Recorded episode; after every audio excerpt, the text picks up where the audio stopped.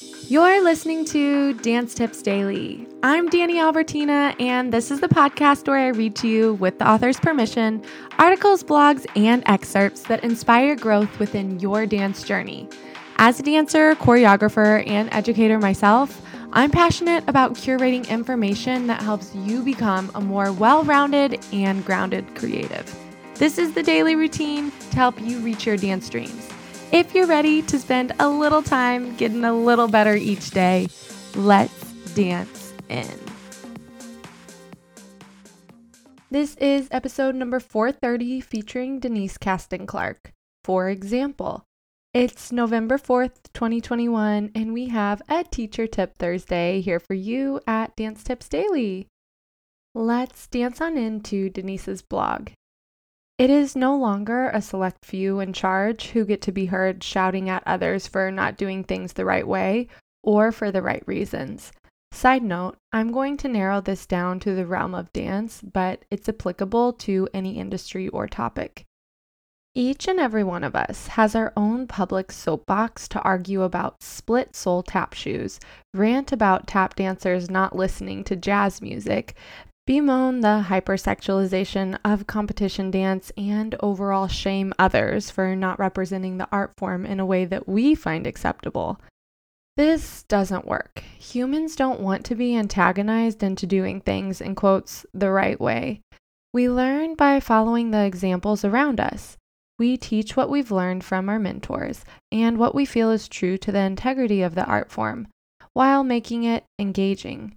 That's all that matters. Follow the example I set or don't. Thanks so much to Miss Denise Caston Clark for giving us permission to share her short and sweet blog with y'all today. If you'd like to learn more about her or check out her website, make sure you check out the show notes as the information is hyperlinked below.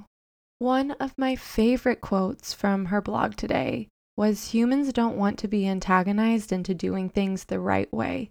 We learn by following the examples around us.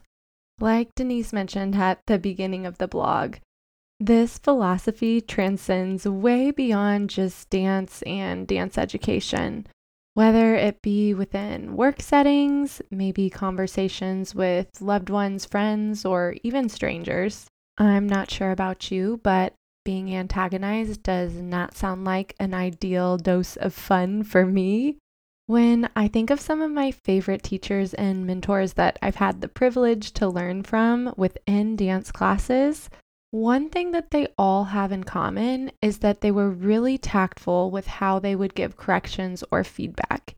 It never felt like nagging, and it was always really creative, whether they used different analogies to connect the movement with maybe a physical object that doesn't even relate to dance, or maybe nature. They could still be stern while still holding space for having a soft heart most times they could recognize when I realized I was already making the mistake and trying to so hard to fix it, but my brain wouldn't connect with my body.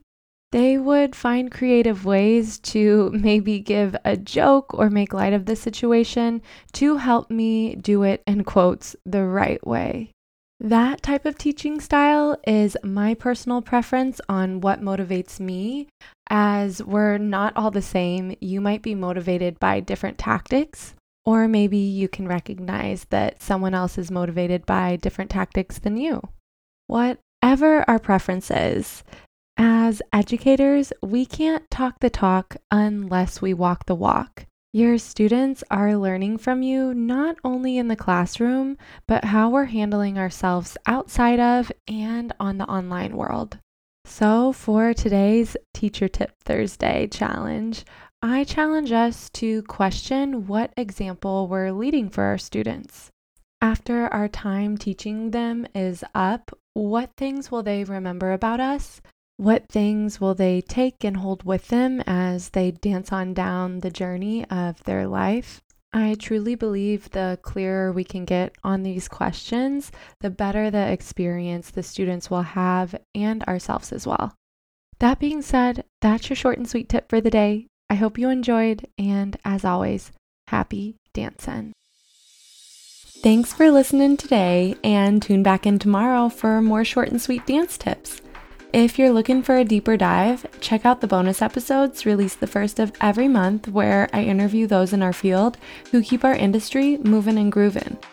If you're looking for a little extra direction with dancing towards your dance dreams, head to our website where you can find your free goals planner or daily challenge tracker. If you like or don't like what you're hearing, please dance those fingers across your keyboard and give DTD a rating or review so we know how to best serve you. Until tomorrow, happy dancing.